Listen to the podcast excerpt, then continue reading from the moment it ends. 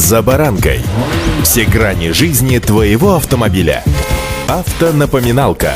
Комментарии экспертов. Советы по обслуживанию автомобилей в программе «За баранкой».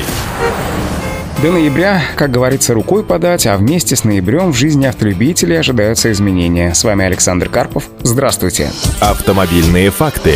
С 1 ноября электронное извещение о ДТП можно будет оформлять в любом регионе, где бы ни произошла авария. Для этого необходимо, чтобы оба участника были зарегистрированы на портале госуслуг и хотя бы у одного из них было установлено приложение помощника САГА. До сих пор оформлять такие мелкие ДТП можно было только в Москве, Московской области, Санкт-Петербурге, Ленинградской области и Татарстане. Кроме того, оформить ДТП онлайн можно будет, если машина зарегистрирована на юридическое лицо. Ранее сервис действовал только для физлиц. Извещение можно будет оформить в том случае, если между участниками ДТП есть и разногласия. Фотофиксация и электронное извещение также появятся в приложениях страховых компаний, так как сейчас готовится разработка SDK-модуля, которые страховые компании смогут встраивать в свои мобильные приложения. Данные, которые будут делаться по фотофиксации и электронному извещению, будут автоматически попадать в базу Российского союза автостраховщиков. Второй страховщик, то есть второй участник ДТП, сможет доверять и спокойно урегулировать убыток по Европротоколу, даже если мобильное приложение было в другой компании. Автомобиль Автомобильные факты.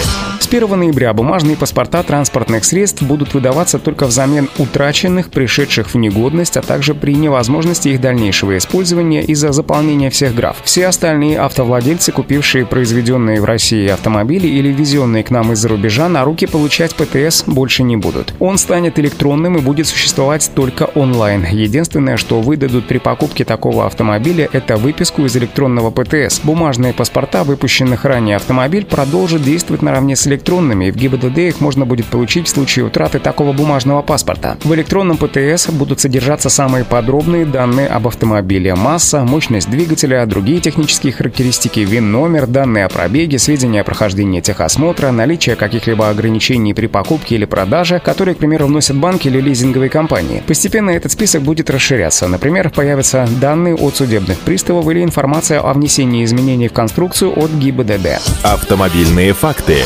С 1 ноября маркировка шин становится обязательной для производителей и импортеров. Поэтапное подключение всех участников оборота шин к системе «Честный знак» будет завершено к 1 марта следующего года. По данным Центра развития перспективных технологий, в настоящее время промаркировано более 13,5 миллионов шин. Из них в обороте уже находится более 4 миллионов. Регистрацию в системе прошли все производители и около половины импортеров. Почти 7 тысяч участников. Помимо этого, физические лица, использующие грузовики массой от 3,5 до 12 тонн, это категория М2, экологический класс которых не определен, должны до 30 ноября оснастить свой транспорт тахографами. Они позволят регистрировать скорость, режим труда и отдыха водителей, тем самым обеспечивая безопасность движения. Транспортные средства оснащают тахографами поэтапно в соответствии с приказом Минтранса. До 1 марта этого года физлица должны были установить тахографы на грузовики массы более 12 тонн, экологический класс которых не определен. Вот такие новшества ожидают всех автолюбителей России с 1 ноября. Удачи! «За баранкой».